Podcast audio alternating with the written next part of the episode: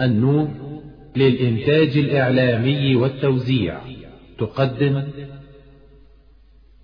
أعوذ بالله السميع العليم من الشيطان الرجيم. بسم الله الرحمن الرحيم. إن الحمد لله نحمده ونستعينه ونستغفره ونستهديه ونعوذ بالله من شرور أنفسنا ومن سيئات أعمالنا. إنه من يهده الله فلا مضل له ومن يضلل فلا هادي له.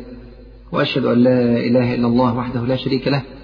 وأشهد أن محمدا عبده ورسوله. أما بعد فأهلا ومرحبا بكم في هذا اللقاء الطيب المبارك. وأسأل الله عز وجل أن يجعل هذا اللقاء في ميزان حسناتنا أجمعين.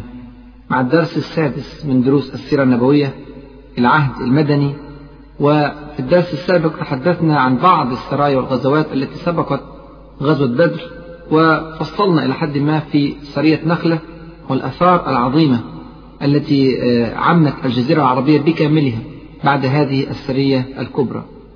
هذه السرية كان من جرائها أن غنم المسلمون قافلة كاملة لقريش وأسر رجلان من قريش وقتل واحد وفر الرابع وأصبح للمسلمين شوكة واضحة في الجزيرة العربية وتهديد صارخ لمصالح قريش.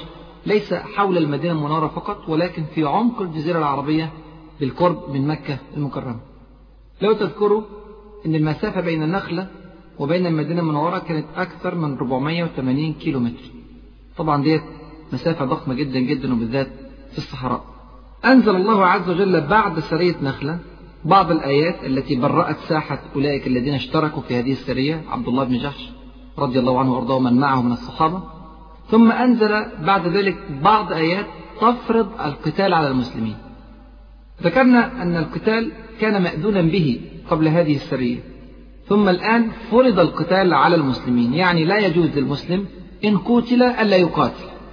قال الله عز وجل في كتابه الكريم وقاتلوا في سبيل الله الذين يقاتلونكم ولا تعتدوا. إن الله لا يحب المعتدين. واقتلوهم حيث ثقفتموهم وأخرجوهم من حيث أخرجوكم. والفتنة أشد من القتل. ولا تقاتلوهم عند المسجد الحرام حتى يقاتلوكم فيه. فإن قاتلوكم فاقتلوهم كذلك جزاء الكافرين. فإن انتهوا فإن الله غفور رحيم. وقاتلوهم حتى لا تكون فتنة ويكون الدين لله. فإن انتهوا فلا عدوان إلا على الظالمين. وذكرنا أن هذه الآيات كان لها وقع شديد على المشركين وعلى اليهود بل وعلى بعض المسلمين. هذه أول آيات تفرض القتال على المسلمين. وقتال المشركين أمر متوقع جدا جدا بعد سرية نخل. وربنا سبحانه وتعالى قال في هذه الآيات وهذا لم نذكره في الدرس السابق قال واقتلوهم حيث ثقفتموهم. خلي بالك هذه الآية فيها إعلان صريح يدل على قوة المسلمين وواقعيتهم. إعلان مجابهة القوة الكافرة المعتدية عليهم وهي قريش في كل مكان. هذا الإعلان هو أن كل المحاربين من أهل قريش مستهدفون الآن. وأن قريش إن كانت تستهدف المسلمين قبل ذلك في كل مكان فقد حان وقت المعاملة بالمثل. سيستهدف المشركون من قريش في كل مكان سواء في المدينة أو في مكة أو في أي قافلة هنا أو هناك. كل ده طبعا فهمناه من الجزئية القصيرة من القرآن المعجز واقتلوهم حيث ثقفتموه إعلان صريح للحرب على قريش. في نفس الوقت هذه الآية حملت الإصرار على موقف المسلمين في سرية نخلة. نحن لا نعتذر بأي حجج واهية عما حدث في هذه السرية. بالعكس إحنا بنقول سيتكرر هذا كثيرا إلى أن تفيق قريش من غيها إلى أن تتوب من ظلمها. في نفس المجموعة من الآيات قال الله عز وجل وأخرجوهم من حيث أخرجوكم. وطبعا ده تصعيد خطير جدا جدا وصريح جدا جدا. المشركون أخرجوا المسلمين المهاجرين من مكة.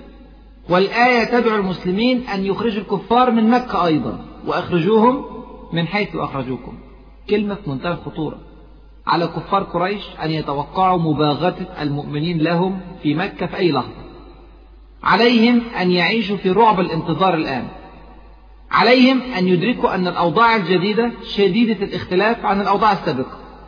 عليهم أن يدركوا أن هؤلاء الذين عذبوا لسنوات وسنوات في البلد الحرام مكة قويت الآن شوكتهم واشتد عودهم وبلغ تهديدهم للدرجة التي يصرحون فيها بغزو عقر دار المشركين مكة. في الناحية الأخرى على المسلمين أيضا أن يكونوا على قدر المسؤولية الجديدة. عليهم أن يعلموا أبعاد الخطة الجديدة. عليهم أن يعلموا متطلبات المرحلة الجديدة. لم يعد هدف المسلمين فقط هو الحفاظ على دينهم وحياتهم. لكن ارتفع الهدف إلى الرغبة الصادقة في رفع الظلم تماما عن كواهلهم. إلى الرغبة الصادقة في نشر هذا الدين في كل مكان. ولو كان هذا المكان هو معقل قريش مكة. فتحت هذه الآية آفاقا جديدة تماما للمسلمين. سمت بأحلامهم وأمالهم إلى درجات عمرهم ما كانوا بيتخيلوا إنهم هيوصلوا لها في الوقت ده. خلي بالك إحنا بقالنا أقل من سنتين في المدينة المنورة. الدولة الإسلامية عمرها كله أقل من سنتين. مش بس كده ده الآيات حددت بعض التشريعات الخاصة بالقتال في البلد الحرام مكة. قال الله عز وجل ولا تقاتلوهم عند المسجد الحرام حتى يقاتلوكم فيه. فإن قاتلوكم فاقتلوهم. كذلك جزاء الكافرين. الآيات فيها تهديد خطير لقريش. تتكلم الآيات وكأن القتال في مكة أصبح أمرا واقعا فعلا. ليس مجرد فكرة ليس مجرد تهديد عابر لا. حدث واقعي قريب. له أحكام له قوانين. لا شك إخواني وأخواتي في الله أن هذا ألقى الرهبة في قلوب الكفار. تخيل معايا أن دولة تتحدث عن الأحكام التي يجب أن تنفذ وعن التشريعات التي يجب أن تطبق عند دخول عاصمة دولة معادية له. لا شك أن هذا يدل على شدة الثقة بالنفس. في نفس الوقت بيدل على أن في عزيمة لن تنطفئ حتى يتحقق لها ما تريد.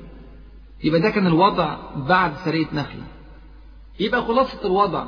حتى هذا التوقيت ونحن نقترب من النصف من شعبان سنة 2 هجرية أن المسلمين أعلنوا الحرب صراحة على مشركي مكة.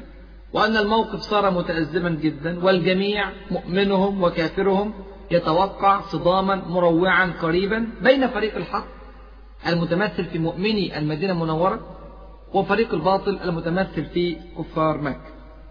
من سنة ربنا سبحانه وتعالى أنه قبل الصدامات الكبرى التي تقع بين الحق والباطل لابد أن تمر أمة المسلمين ببعض الشدائد والمصاعب وببعض الاختبارات.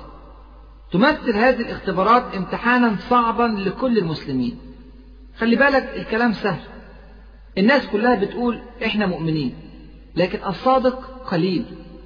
قال الله عز وجل يصف إيمان الأعراب. قالت الأعراب آمنا قل لم تؤمنوا ولكن قولوا أسلمنا ولما يدخل الإيمان في قلوبكم. لازم يجي اختبار صعب يحدد فعلا مين الصادق ومين الكاذب مين المؤمن ومين المنافق. من هذه الاختبارات التي تمت في هذا الشهر في شهر شعبان الاختبار اللي إحنا اتكلمنا عليه من شوية واللي فصلنا فيه في الدرس اللي فات وهو اختبار فرض القتال. الذي يقبل بهذه المشقة مشقة فرض القتال ويستمر في الطريق هو صادق الإيمان. وأما الذي سيجزع ويتثاقل إلى الأرض فالصف في غنى عنه. المؤمنون لا يحتاجونه بل من الأفضل أن يترك الصف الآن قبل أن تشتد الأزمة. يبقى فرض القتال كان أحد الاختبارات الحقيقية قبل الصدام المتوقع. بس ما كانش ده الاختبار الوحيد.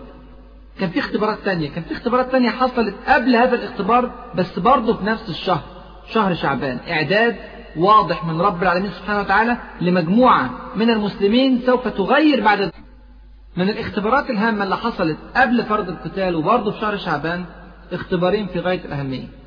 اختبار فرض الزكاة واختبار فرض صيام رمضان.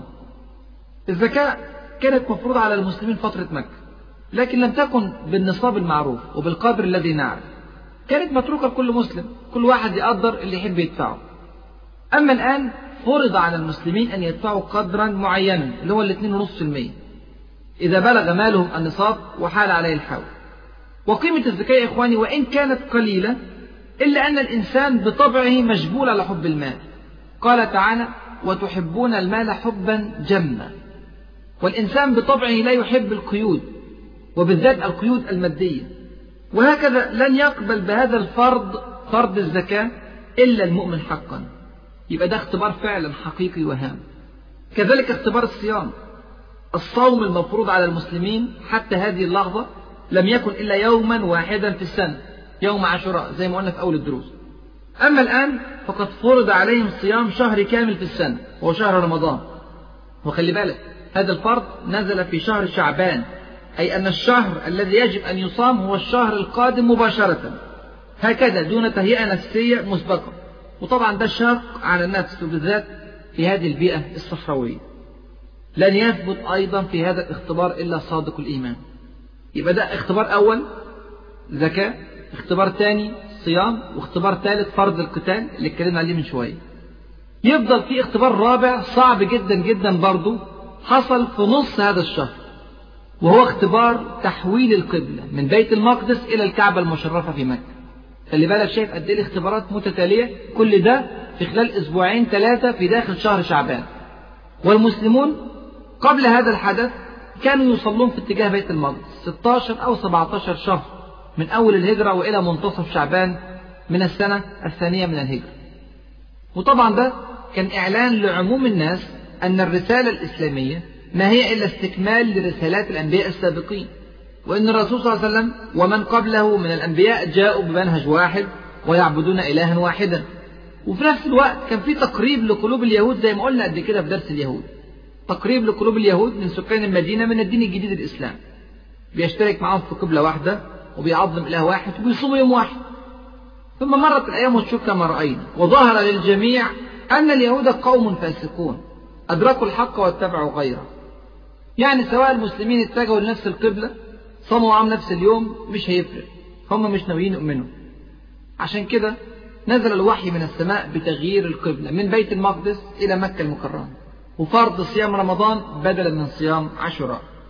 التغييرات ديت كانت بتحمل معاني سامية جدا جدا من التميز للأمة الإسلامية ومن التوجه إلى أشرف بقاع الأرض ومن مخالفة اليهود الفاسقين ومن غير ذلك من الأمور العظيمة. لكن فوق ده كله كان فيها إشارة لطيفة جدا جدا أن الله عز وجل سيفتح في يوم ما مكة للمسلمين لأنه ليس من المعقول أن توجد قبلة قوم في بلد أعدائهم. برغم كل هذه المزايا إلا إن كانت في مشكلة صعبة جدا خلت الأمر ده اختبار صعب حقيقي. المشكلة أن اليهود كعادتهم حاولوا إثارة الفتنة وإشاعة الشبهات. اجتهدوا في ذلك تمام الاجتهاد. صاروا يتهكمون من هذا التحويل للقبلة. يقولون إن المسلمين مترددون بين قبلتين. وقالوا إن كانت القبلة الجديدة صح أمال القبلة القديمة اللي كنتوا بتصلوا ليها كانت إيه؟ والعكس. في نفس الوقت قالوا طب الناس اللي ماتت وصلت للقبلة القديمة ماذا يفعل الله عز وجل بصلاتها؟ كانوا بيصلوا ناحية اتجاه غلط. زي أسعد بن زرارة رضي الله عنه وأرضاه براء بن معروف الناس اللي ماتت قبل تغيير القبلة. هكذا إخواني وأخواتي الشبهات والفتن دائما تثار من اليهود. أنزل الله عز وجل يرد عليهم ويصفهم بالسفهاء ويبين في ذات الوقت المفهوم الدقيق الذي يجب أن يدركه كل مؤمن وهو أن الأمر كله لله عز وجل يحكم بما يشاء وقت ما يشاء سبحانه وتعالى. هو المتصرف في خلقه وملكوته ولا رد لقضائه سبحانه وتعالى. سيقول السفهاء من الناس ما ولاهم عن قبلتهم التي كانوا عليها. قل لله المشرق والمغرب يهدي من يشاء إلى صراط مستقيم. في نفس الوقت طمأن الله عز وجل المؤمنين على صلاة أولئك الذين ماتوا قبل ذلك. وعلى صلاتهم هم شخصيا. قال الله عز وجل وما كان الله ليضيع إيمانكم إن الله بالناس لرؤوف رحيم. ومع ذلك يا إخواني وأخواتي الاختبار كان صعب. لم يكن سهلا أبدا. ربنا سبحانه وتعالى نفسه بيقول وإن كانت لكبيرة إلا على الذين هدى الله. يبقى كان الموضوع فعلا اختبار. وربنا حدد الغاية من الاختبار. قال وما جعلنا القبلة التي كنت عليها إلا لنعلم من يتبع الرسول ممن ينقلب على عقبيه. الأمر في حقيقته امتحان كما بين الله عز وجل. يبقى اختبارات شهر شعبان كانت مكثفة جدا جدا. يوحي هذا بوضوح أن المسلمين يقتربون من حدث هام بل شديد الأهمية لا يمكن أن يخرج له إلا المؤمنون حق. عشان كده كانت الاختبارات متكررة في هذا الشهر الكريم. الحدث ده طبعا كلنا عارفينه وهو لقاء الكافرين مع المسلمين في غزوة بدر الكبرى اللي هي يوم الفرقان. ليه ربنا سبحانه وتعالى سماه يوم الفرقان؟ عشان تعرف كده لازم تدرس الوضع كويس في السنتين اللي فاتوا قبل موقعة بدر الكبرى. لحد دلوقتي إحنا بقالنا في المدينة سنتين والرسول صلى الله عليه وسلم يقود المدينة المنورة لكن الوضع في داخل المدينة المنورة ليس مستقرا أبدا. عندنا زي ما قلنا قبل كده طوائف شتى من المشركين من الأوس والخزرج. عندنا اليهود عندنا قريش وبالذات بعد أن جرحت في كبريائها بعد سرية نخلة. وفي قبائل الأعراب المحيطة بالمدينة. لو تفتكروا كنا بنقول إن قبائل الأعراب هذه عاشت على السلب والنهب. يعني عصابات إجرامية. ظهور دعوة أخلاقية كدعوة الإسلام في هذا المكان تحجم كثيرا من السرقات والنهب والسلب وهذا مما لا شك فيه لا يعجب هذه القبائل. فالأوضاع غير مستقرة بالمرة ثم كان يوم الفرقان كانت غزوة بدر الكبرى 17 رمضان 2 هجري. المعركة التي قلبت الموازين كلها. بل تستطيع أن تكون المعركة التي عدلت موازين العالم المقلوب. وعلى فكرة مش بالضروري أبدا تكون نقاط التغيير المحورية في العالم تحدث نتيجة صراع بين قوة عالمية أولى وأخرى على وزنها أو قدرها. لكن قد يبدأ التغيير بحدث لا يعطي أحد من أهل الأرض أهمية بل قد لا يشعرون به أصلا. يعني مين كان يسمع عن غزوة بدر من أهل فارس أو أهل الروم أو أهل الصين أو أهل الهند؟ مين كان يسمع عنها؟ وتدبر معي فكر كده. ما هي بدر؟ بدر معركة في حسابات العسكريين معركة بسيطة جدا جدا. 300 واحد بيحاربوا ألف واحد في نقطة لا ترى على خريطة الأرض. فين؟ في الصحراء في داخل صحراء صحراء العرب الجرداء. أي محلل عسكري هيحلل هذه المعركة؟ هيتخيل إنها مجرد صراع عابر. أو يعني تقدر تقول خناقة. خناقة بين قبيلتين عائلتين مجموعتين من الناس. لا تحمل أي نوع من الخطورة على القوى العالمية الموجودة آنذاك. أنتوا عارفين جيوش الرومان كانت تقدر بالملايين في ذلك الوقت. جيوش فارس كانت تزيد على 2 مليون جندي. أنا لا أتحدث عن الشعوب بل أتحدث عن الجيوش فقط. أما الشعوب فكانت تقطن في مساحات واسعة جدا. الآن هي عشرات الدول. بدر في التحليل السطحي معركة عابرة جدا لا يرجى أن يكون لها أي أثر من أي نوع إلا في بعض النقاط غير المرئية في الصحراء. ومع ذلك سبحان الله التحليل العميق يثبت غير ذلك تماما.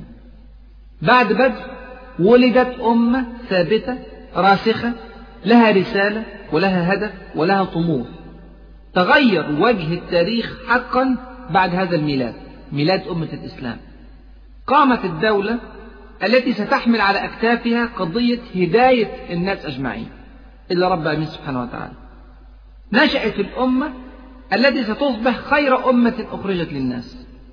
خرج الجيش الذي سيزلزل بعد ذلك عروش قيصر وكسرى. بدر سبحان الله. معركة فرقت بين مرحلة كانت فيها دولة الإسلام دولة ناشئة ضعيفة مهددة. ومرحلة أخرى أصبحت فيها دولة الإسلام دولة معتبرة مستقرة قوية لها شأن في المنطقة. وكل الناس في العالم تسمع عنها دولة الإسلام. بدر كانت لحظة فارقة حقا. عشان كده مش من المستغرب إن ربنا سبحانه وتعالى يسميها يوم الفرقان. مقاييس رب العالمين سبحانه وتعالى يا إخواني ليست كمقاييس البشر. الصدام المروع بين فارس والروم مرة واثنين وعشرة لم يغير من وجه التاريخ. ألف لام ميم. غلبت الروم في أدنى الأرض وهم من بعد غلبهم سيغلبون. فازت أو اتغلبت مفيش تأثير في الأرض. ما هي إلا لحظات عابرة. مهما طالت لحظات عابرة في عمر البشرية. لكن بدر وضعها مختلف. الصدام البسيط الذي تم بين المدينة المنورة ومكة غير كل شيء في الأرض وإلى يوم القيامة. لم تكن أبدا بدر معركة عابرة إنما كانت لحظة فارقة حقا. وإذا كان الأمر كذلك لابد أن نقف طويلا إخواني وأخواتي في الله أمام غزوة بدر. غزوة بدر لم تكن غزوة عظيمة بأرضها أو بجغرافيتها أو بخطتها أو بنوعية السلاح الذي استخدم فيها إنما كانت عظيمة فعلا بأهل الحق فيها. أهل الحق ولو كانوا قلة بسطاء فقراء أو بالتعبير القرآني سبحان الله المحي جدا جدا أذلة. ولقد نصركم الله ببدر وأنتم أذلة. كانت بدر فعلا عظيمة بالطائفة المؤمنة النبيلة التي شاركت في بدر. من أجل هذه الطائفة سبحان الله حدثت تغييرات كونية هائلة. من أجل هذه الطائفة نزلت الملائكة. من أجل هذه الطائفة خضع الشيطان بل نكص على عقبيه مذموما مدحورا. لازم نقف وقفة وندرس هذه الطائفة النبيلة العظيمة. الطائفة ديت يا إخواني أنا شايف إن هي معيار للجيش المنتصر. جيش بدر مقياس لكل جيوش المسلمين. الجيش اللي هيعرف يتصف بصفات جيش بدر هيعرف يحقق نصر زي نصر بدر. هيعرف يعمل يوم يبقى اسمه يوم الفرقان. دلوقتي ولا من 100 سنة فاتت ولا بعد 100 سنة جاية إلى يوم القيامة. ده مقياس لكل المسلمين إلى يوم القيامة. تعالوا نشوف إيه هي حكاية بدر. قافلة مكية. عائدة من الشام إلى مكة بقيادة أبي سفيان. قافلة زي كل القوافل اللي خرج ليها المسلمون قبل كده. معظم القوافل اللي خرج ليها المسلمون قبل كده لم يحدث فيها قتال زي ما أنتم عارفين. وحتى القتال الوحيد اللي حصل حصل في سرية نخلة وكان قتال بسيط جدا. عشرة مسلمين بيحاربوا أربعة من الكفار. لكن هذه القافلة كانت تختلف عن بقية القوافل في بعض الأمور الهامة. القافلة اللي جت المرة دي فيها شيء من الاختلاف. أولا هذه القافلة من أكثر القوافل المكية مالا. ضرب هذه القافلة يمثل ضربة اقتصادية هائلة لمكة. عارفين قد إيه القافلة ديت؟ ألف بعير موقرة بالأموال. فيها ما لا يقل عن خمسين ألف دينار ذهبي. تخيل. الحاجة الثانية هذه القافلة مش بقيادة قائد مغمور من قواد مكة أو تاجر عادي من تجار قريش لا. هي بقيادة أبي سفيان بن حرب من سادة قريش ومن سادة بني أمية. واضح طبعا قيمة القافلة عند قريش. معاها حراسة مكونة من 30 أو 40 مشرك. خلي بالك قافلة نخلة كان معاها أربع رجال فقط عشان تعرف المقياس بين القافلتين.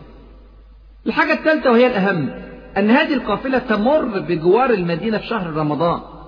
يعني إيه؟ يعني بعد شهر ونص بس من أحداث سرية نخلة. موقف المؤمنين مع هذه القافلة يؤكد صلابة موقف المسلمين واستمرارية حرب المسلمين ضد المشركين. ويثبت أنهم ليسوا خائفين بالمرة من أثار سرية نخلة بل على العكس. يعتبر هذا الخروج تأكيد واضح لقوة المسلمين وتصميم المسلمين على الحرب ضد قريش إلى النهاية. لا شك أن هذا سيهز كفار مكة. عشان كده الرسول صلى الله عليه وسلم خرج بأكبر عدد من المسلمين إلى هذه اللحظة. كل السرايا والغزوات السابقة لم يتجاوز عدد المسلمين فيها 200 المسلمين بقى في غزوة بدر 313 أو 314 أو 317 على اختلاف الروايات. وعلشان كده برضو خرج الأنصار لأول مرة مع المهاجرين. الغزوات والسرايا اللي قبل بدر كلها كانت معتمدة كلية على المهاجرين. وعلى فكرة خروج الأنصار كان برغبة الأنصار. وبشورى من رسول الله صلى الله عليه وسلم كما جاء في صحيح مسلم الرسول صلى الله عليه وسلم استشار الناس في الخروج للقافلة. أبو بكر أعلن الموافقة عمر أعلن الموافقة كثير من المهاجرين أعلنوا كذلك الموافقة. والرسول صلى الله عليه وسلم كان عمال يطلب المزيد والمزيد والمزيد من الرأي. حتى قال سعد بن عبادة زعيم الخزرج إيانا تريد يا رسول الله؟ طبعا ديت غير استشارة بدر اللي هتيجي بعد شوية. قال سعد بن عبادة إيانا تريد يا رسول الله؟ فقال صلى الله عليه وسلم أجل. فقال والذي نفسي بيده. لو أمرتنا أن نخيضها البحر لأخذناها أي الخيل لو أمرتنا أن نخيض الخيل البحر لأخذناها. ولو أمرتنا أن نضرب أكبادها إلى برك الغماد لفعلنا. برك الغماد مكان بعيد عن المدينة المنورة في اتجاه اليمن. يبقى ديت كانت استشارة حصلت في داخل المدينة المنورة والأنصار عرضوا أن يخرجوا مع الرسول صلى الله عليه وسلم إلى هذه القافلة والرسول صلى الله عليه وسلم قبل هذا العرض. وفعلا خرج أنصار. ومش بس خرج أنصار ده معظم الجيش كان أنصار. عدد الأنصار في بدر كان 231 أنصار. 61 من الأوس و170 من الخزرج المهاجرون كانوا 83 بس. يعني تقريبا تلتين الجيش من الأنصار. وتزود الرسول صلى الله عليه وسلم بسلاح المسافر. وأخذ معه فرسين وسبعين من الإبل. وقسم الجيش بتاعه إلى مهاجرين وأنصار. وأعطى راية المهاجرين لعلي بن أبي طالب وراية الأنصار لسعد بن معاذ. وأعطى الراية العامة للجيش لمصعب بن عمير رضي الله عنهم أجمعين. وجعل على الساقة في مؤخرة الجيش قيس بن أبي صعصعة رضي الله عنه. إيه رأيكم في الإعداد ده؟ إعداد في منتهى القوة. ما تنسوش إن الجيش ده خارج لقافلة بيحرسها 30 أو 40 واحد. يعني الجيش الإسلامي عشر أضعاف حراس قافلة مكة تقريبا. والمخابرات الإسلامية حددت أن القافلة هتمر قريب جدا جدا من بدر. بدر على بعد حوالي 70 كيلومتر جنوب المدينة المنورة. الرسول صلى الله عليه وسلم اتجه مباشرة إلى بدر عشان يقطع الطريق على القافلة. تعالوا نبص بقى على الناحية الأخرى. القافلة المكية كان على رأسها أبو سفيان بن حرب واحد من أذكى وأدهى العرب. وهو كمان ليه مخابرات. قدر يعرف إن الرسول صلى الله عليه وسلم خرج من المدينة المنورة قاصدا القافلة. لكن لسه مش عارف الرسول صلى الله عليه وسلم وصل لفين. ما ضيعش وقت. أرسل رسالة سريعة إلى مكة لاستنفار جيش مكة. للخروج عشان إنقاذ القافلة. أرسل رسالة مع واحد اسمه ضمضم ابن عمرو الغفاري. ضمضم ما كذبش خبر بسرعة كان في مكة. وقف على بعيره وشق قميصه وبدأ في الصراخ على أهل مكة. يا معشر قريش يا معشر قريش اللطيمة اللطيمة. أموالكم مع أبي سفيان قد عرض لها محمد في أصحابه. لا أرى أن تدركوها. الغوث الغوث. طبعا الناس كلهم قاموا لسه مصيبة سرية نخلة قريبة والناس كلهم خدوا الموضوع بمنتهى الجدية. بدأوا في جمع المقاتلين من كل مكان. عملوا إعداد على أعلى مستوى إعداد بقى جيش. 1300 مقاتل من قريش وما حولها من قبائل العرب. طبعا في 300 هيرجعوا بعد كده بس الإعداد الأول 1300 100 فرس كنا بنقول للمسلمين معاهم فرسين. 100 فرس 600 درع. جمال كثيرة جدا لا يعرف عددها بالضبط. لكن كانوا بس للأكل بينحروا للطعام تسعة أو عشرة من الإبل يوميا. وخرج مع قيادة الجيش كل زعماء الكفر تقريبا تخيل. كل زعماء الكفر تقريبا أبو جهل عتبة بن ربيعة شيبة بن ربيعة الوليد بن المغيرة عقبة بن أبي معيط أمية بن خلف. يعني سبحان الله أسماء كبيرة جدا جدا كلها خرجت في غزوة بدر. اللي ما خرجش أبو لهب طول عمره جبان سبحان الله. خرج واحد مكانه كان عليه دين قال له اخرج وارفع عليك الدين. المهم جعلوا على رأس الجيش سيد مكة. أبو جهل فرعون هذه الأمة وسيد قريش. إعداد ضخم لجيش خطير. الجميع يا إخواني في مكة تعاون لإخراج هذا الجيش الكبير. بل تعاون معهم الشيطان نفسه إبليس. الشيطان الأكبر. لما قررت قريش الخروج خافت من غدر بني بكر لها. كان بينها وبين بني بكر بعض التارات القديمة. قالوا هنخرج هتيجي بني بكر من ورانا. كاد ذلك أن يقعدها. سبحان الله تمثل لهم الشيطان في صورة سراقة ابن مالك ابن جعشم المدلجي. ده واحد من أشراف بني كنانة. قال لهم أنا جار لكم من أن تأتيكم كنانة من خلفكم بشيء تكرهونه. والقصة؟ سندها صحيح ولها أكثر من طريق. سبحان الله. كم من المرات التي لا يعلمها إلا الله عز وجل ساعد الشيطان أولياءه في حرب المؤمنين. لكن كيد الشيطان يا إخواني وأخواتي لا يسمن ولا يغني من جوع. إن كان الله عز وجل مع الفريق الآخر. فقاتلوا أولياء الشيطان. إن كيد الشيطان كان ضعيف كم من المرات التي لا يعلمها إلا الله عز وجل ساعد الشيطان أولياءه في حرب المؤمنين. لكن كيد الشيطان يا إخواني وأخواتي لا يسمن ولا يغني من جوع. إن كان الله عز وجل مع الفريق الآخر. فقاتلوا أولياء الشيطان. إن كيد الشيطان كان ضعيف الشيطان دفع الكافرين دفعا إلى حثهم بدر سبحان الله. وما يعلم جنود ربك إلا هو. كذلك فعل أبو جهل أحد كبار شياطين الإنس في مكة. دفع زعماء مكة جميعا للخروج. وأيضا دفعهم بنفسه إلى حتفهم. سبحان الله قصته مع أمية بن خلف عجيبة والقصة في البخاري. أمية بن خلف من عتاة الإجرام. وكان سعد بن معاذ رضي الله عنه وأرضاه صديقا له في الجاهلية. وتكلمنا قبل كده على موقف زيارة سعد بن معاذ لمكة لما حب يطوف عليها. تكلمنا على الموقف ده بالتفصيل في درس فات في أثناء زيارة سعد بن معاذ لمكة قال سعد لأمية إنه سمع رسول الله صلى الله عليه وسلم يقول إنهم قاتلوك. المسلمون سيقتلون أمية بن خلف. فزع أمية بن خلف سبحان الله وقال بمكة قال سعد لا أدري. أنا سمعت صلى الله عليه وسلم يقول هم يقتلوك بمكة برا مكة ما أعرفش. ازداد رعب أمية. رجع مسرعا إلى أهله وقال لزوجته يا أم صفوان ألم تري ما قال لي سعد؟ قالت وما قال لك؟ قال زعم أن محمدا أخبرهم أنهم قاتلي. فقلت له بمكة؟ قال لا أدري. فقال أمية والله لا أخرج من مكة تخيل. القصة دي بتعرفنا إزاي أهل الباطل بيبقوا عارفين من جواهم إن أهل الإيمان هم اللي على حق وإن كلامهم صحيح لا خطأ فيه حق لا باطل فيه. لكن الكبر والبطر بيمنعهم من الإيمان. وفي نفس الوقت القصة ديت بتثبت المؤمنين. لازم كل مؤمن يبقى عارف كويس جدا إن عدوه من جواه مرعوب منه. مهما كان شكله قوي مهما كان جيشه كبير أعوانه كتير لكن من جوه فعلا مرعوب.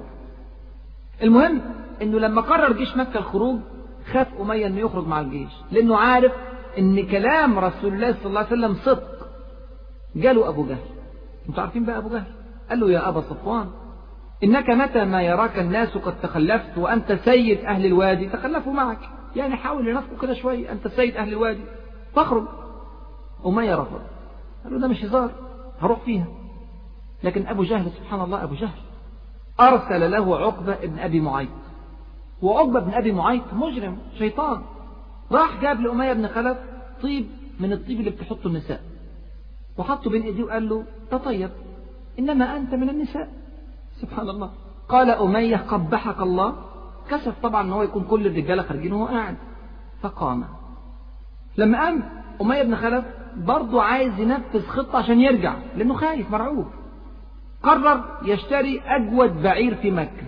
سبحان الله علشان يهرب لما يجيب أي فرصة.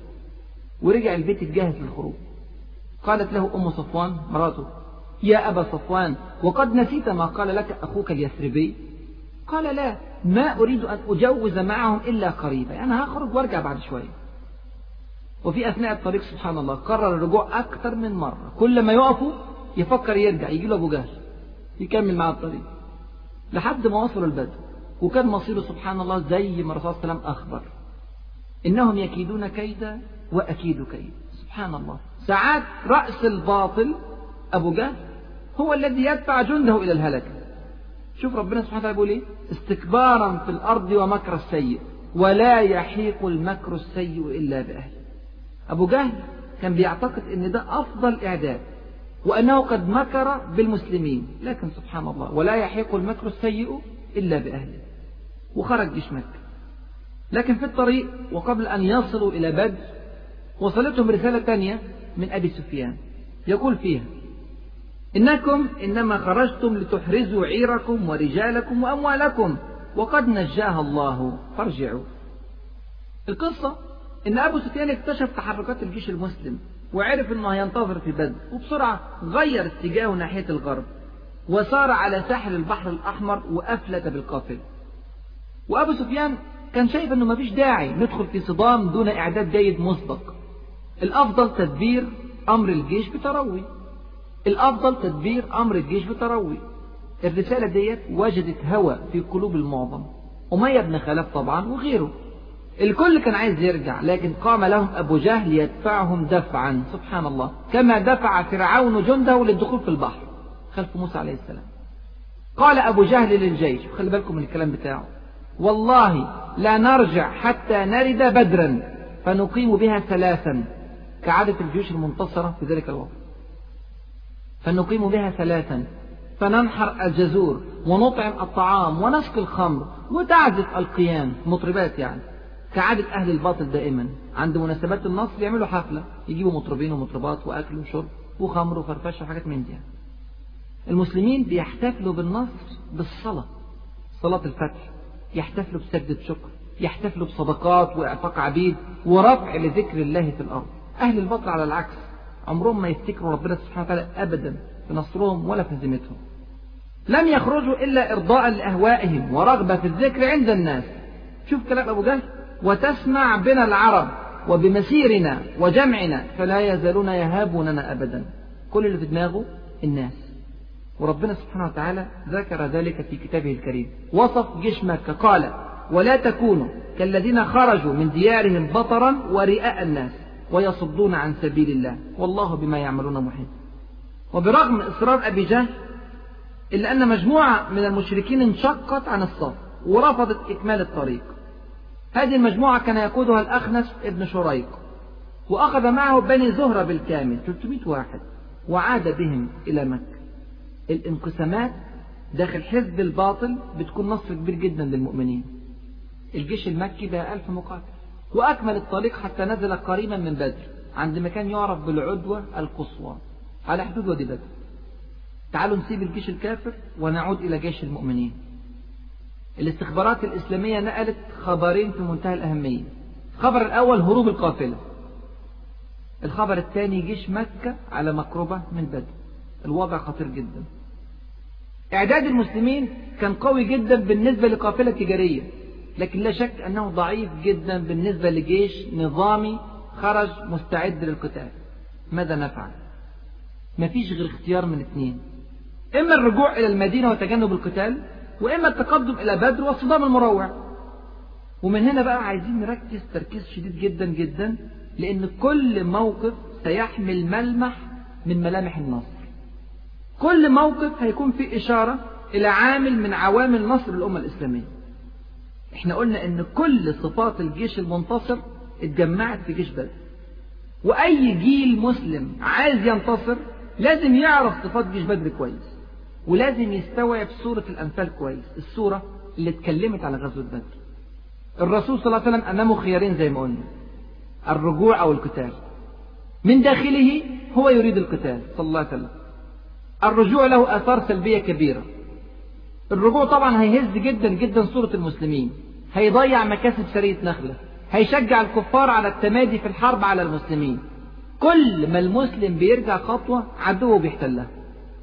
لا يستبعد مطلقا إذا رجع الجيش المسلم أن يستمر الجيش المكي في المسير ويغزو المدينة. وطبعا ساعتها الخطر هيكون أكبر.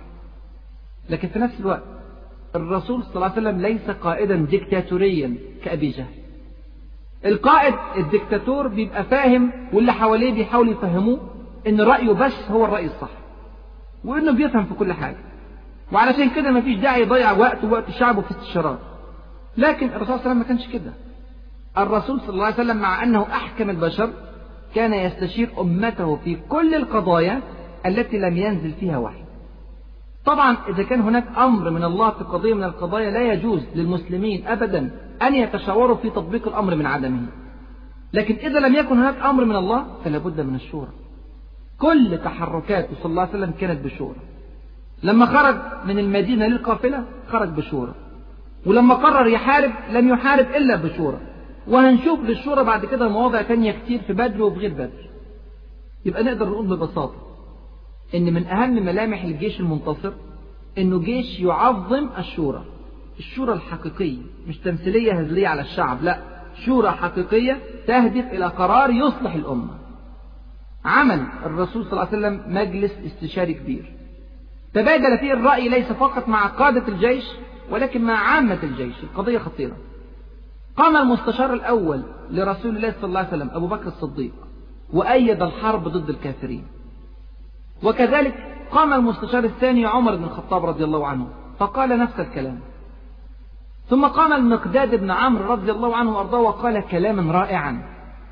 الكلام اللي قاله المقداد ده سبحان الله علق عليه عبد الله بن مسعود وقال شهدت من المقداد بن عمرو مشهدا لأن أكون صاحبه أحب إلي مما عدل به. يعني ما فيش موقف أحسن من كده.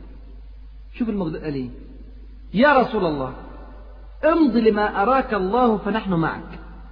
والله لا نقول لك كما قالت بنو إسرائيل لموسى اذهب أنت وربك فقاتلا إنها هنا قاعدون. ولكن اذهب أنت وربك فقاتلا إنا معكما مقاتلون. فوالذي بعثك بالحق لو سرت بنا إلى برق الغماد لجالدنا معك حتى نبلغه. الرسول يا إخواني سر سرورا عظيما بكلام المقداد ومن قبله بكلام أبي بكر وعمر لكن ما زال يطلب الاستشارة ويقول أشيروا علي أيها الناس أشيروا علي أيها الناس.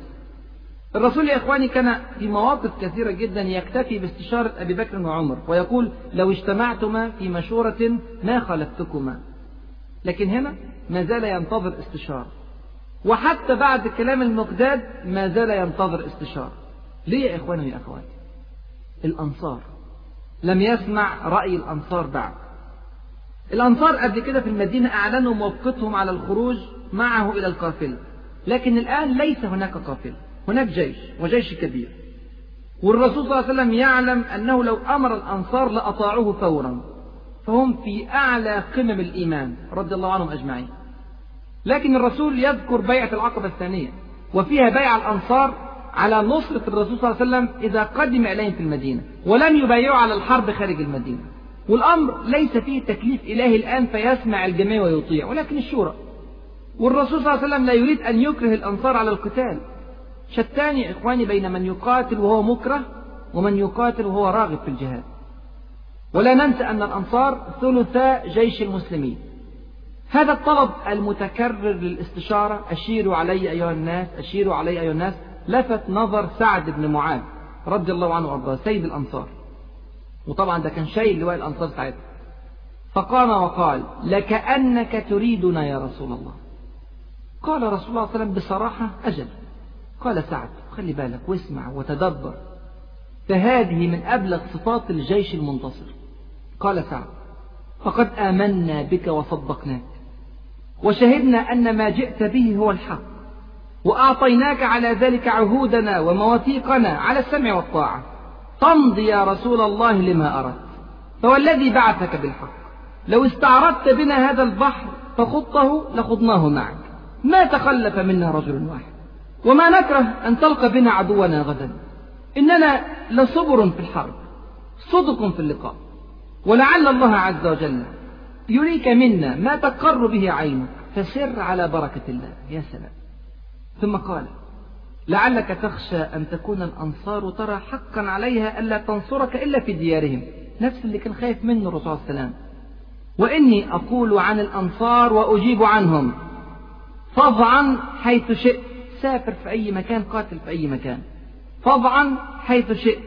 وصل حبل من شئت. واقطع حبل من شئت.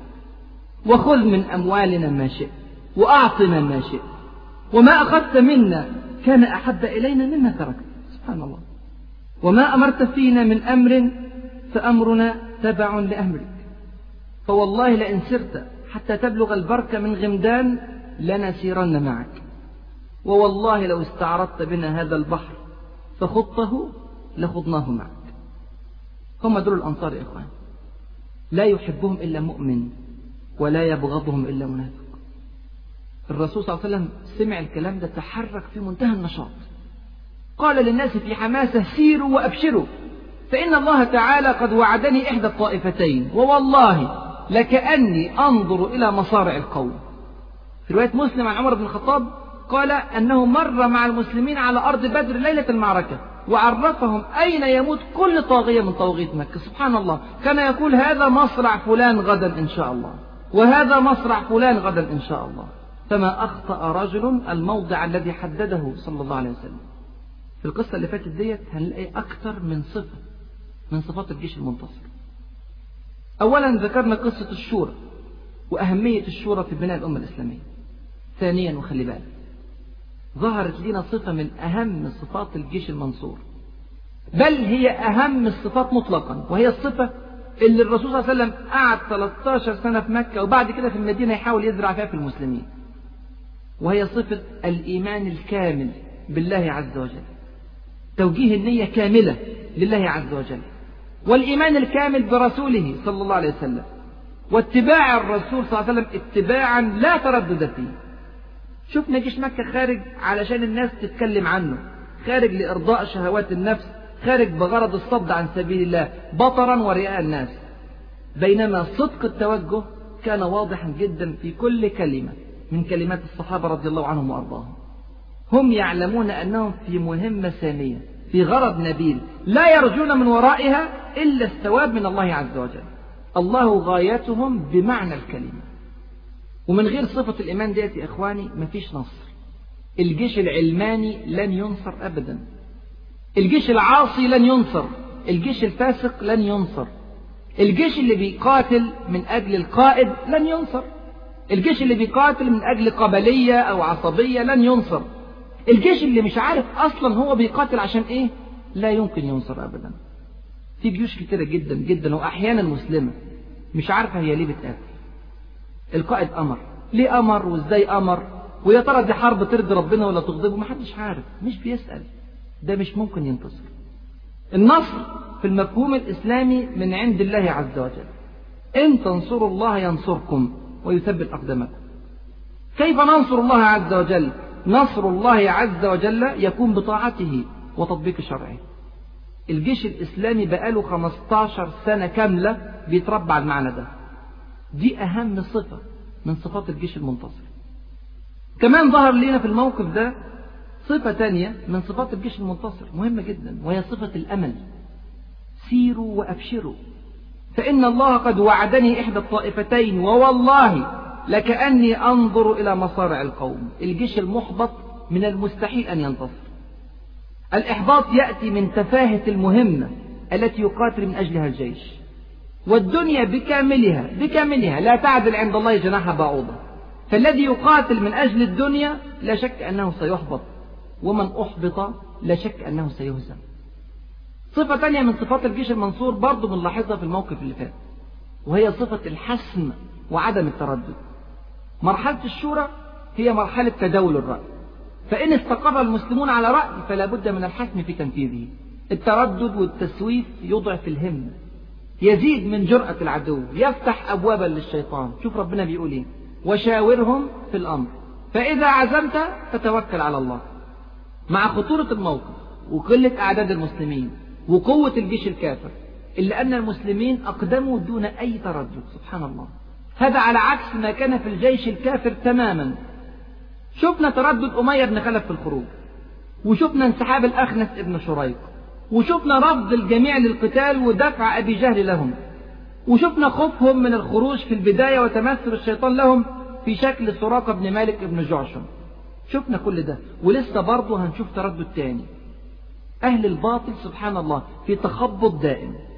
عتبة بن ربيعة كان رافضا للقتال تماما. وقف يقول للقوم يا قوم اسمع كده الكلام عتبة بن ربيعة وده مش أي واحد ده من قادة مكة.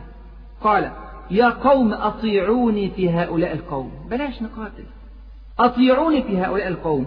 فإنكم إن فعلتم إن قاتلتم لن يزال ذلك في قلوبكم. ينظر كل رجل إلى قاتل أخيه وقاتل أبيه. يعني هتخشوا في معركة.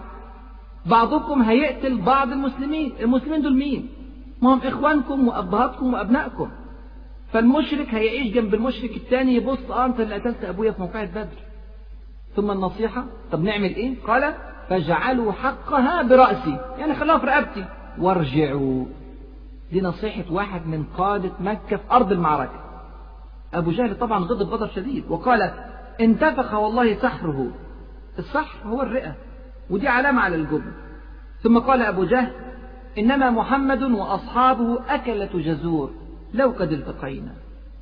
يعني العرب كانوا بيقدروا أكلة الجزور بمئة رجل يعني محمد وأصحابه مئة وإحنا ألف فمستحيل نتغلب. تردد حتى في أرض القتال. قال عتبة يرد على أبي جهل. شايف الحوار في أرض المعركة؟ وقارن الحوار ده بكلام سعد بن معاذ رضي الله عنه وأرضاه. طبعا حيث شئت وصل حبل من شئت واقطع حبل من شئت وخذ من أموالنا ما شئت. وخذ من أموالنا ما شئت وأعطنا ما شئت. وما أخذت منا كان أحب إلينا مما تركت. وما أمرت فينا من أمر فأمرنا تبع لأمرك. سبحان الله. تجرد كامل لله عز وجل. ليس له أي مصلحة في الموقعة من مصالح الدنيا. التوجه كامل لله عز وجل.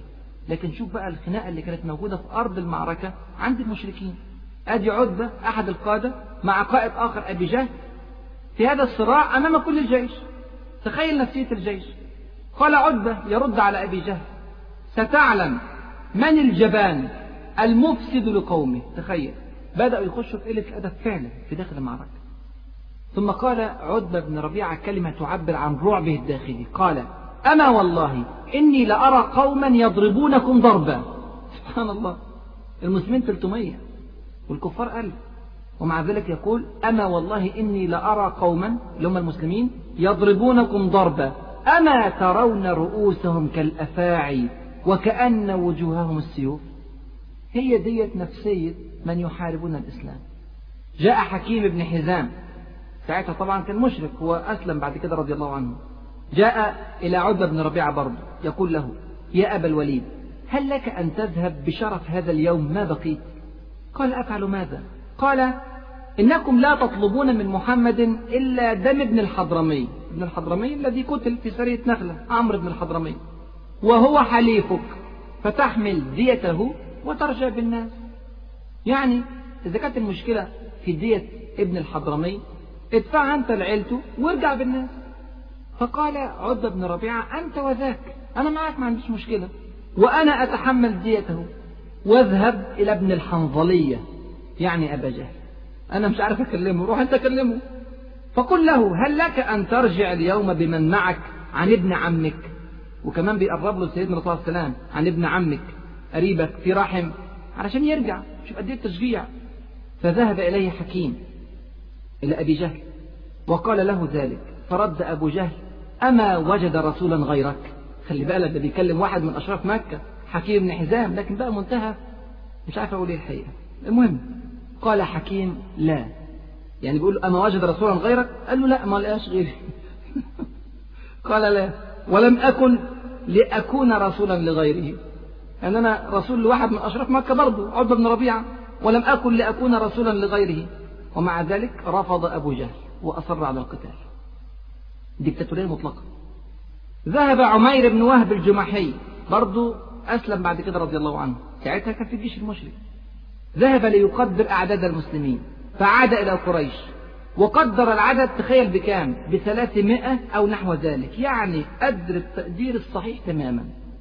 ومع أن هذا يعني أن جيش المسلمين ثلث جيش الكفار إلا أن عمير بن وهب قال وهو مرعوب واسمع الكلام.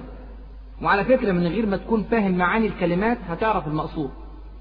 قال ولكني قد رأيت يا معشر قريش البلايا تحمل المنايا مواضح يثرب تحمل الموت الناقع قوم ليس لهم منعة إلا سيوفهم. ووالله ما أرى أن يقتل رجل منهم حتى يقتل رجلا منكم فإن أصابوا منكم أعدادهم فما خير العيش بعد ذلك. فروا رأيكم. يعني إيه الكلام ده؟ يعني لو كل واحد فيهم قتل واحد منكم أدي 300 هيقتلوا 300 طب لما تفقدوا 300 من أشراف مكة يبقى ما خير العيش بعد ذلك. فروا رأيكم يعني انظروا رأيكم. شوف قد إيه التردد اللي بيعيشه أهل الباطل. إزاي ممكن ناس زي دول يحاربوا؟ اعرفوا كويس والله يا إخواني ويا أخواتي أي حد بيحارب الإسلام بتبقى دي حالته. يبقى الجيش المسلم عكس الجيش الكافر تماما. الجيش المسلم جيش مؤمن بالله عز وجل وبرسوله الكريم صلى الله عليه وسلم. لا يعمل إلا لله عز وجل. متفائل. عنده يقين كامل في نصر رب العالمين سبحانه وتعالى. حاسم. غير متردد. ويعمل بالشورى في كل قضاياه. إلا إذا كان هناك أمر من الله أو رسوله الكريم صلى الله عليه وسلم فلا شورى فيه. ده جيش لازم ينتصر. ومش معنى أن الروح العالية اللي شفناها في موقف أبي بكر وعمر والمقداد وسعد بن معاذ أن كل الجيش كان كده. لا. هناك بعض المؤمنين كانوا خايفين من جيش مكة ليس ضعفا في اليقين ولكن لإحساسهم أنهم ما خرجوش بالاستعداد الكامل وأنه كان ممكن يعملوا إعداد أفضل من كده وهناك أعداد كبيرة من المسلمين في داخل المدينة لو عرفت أن هناك جهاد فخرجت مع المسلمين. فكانوا بيقولوا يا ريت لو نقاتل القافلة ولا نقاتل الجيش. الخلاصة أنهم كرهوا الحرب. وتمنوا أنه لو كان هناك حرب مع القافلة فقط. ربنا سبحانه وتعالى ذكر ذلك في كتابه الكريم. قال وإن فريقا من المؤمنين لكارهون. يجادلونك في الحق بعدما تبين. كأنما يساقون إلى الموت وهم ينظرون. وإذ يعدكم الله إحدى الطائفتين أنها لكم. يا القافلة يا الجيش.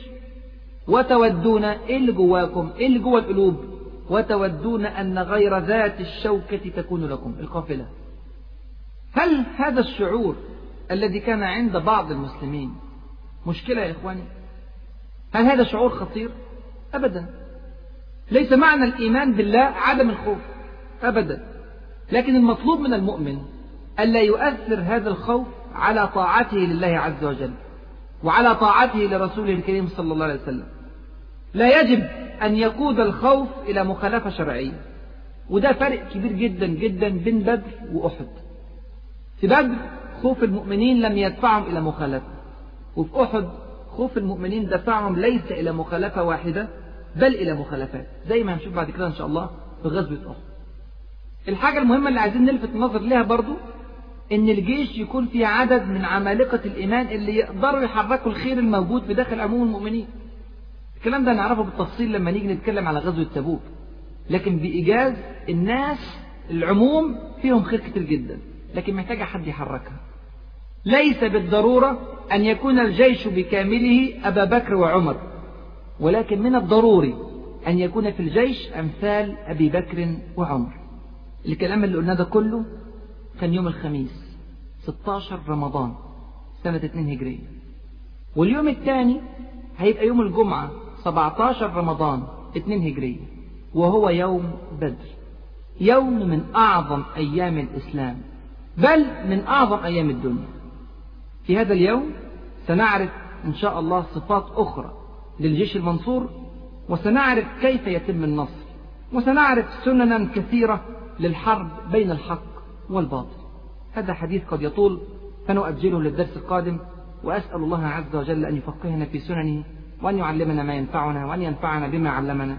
إنه ولي ذلك والقادر عليه. السلام عليكم ورحمة الله وبركاته. مع تحيات النور للإنتاج الإعلامي والتوزيع.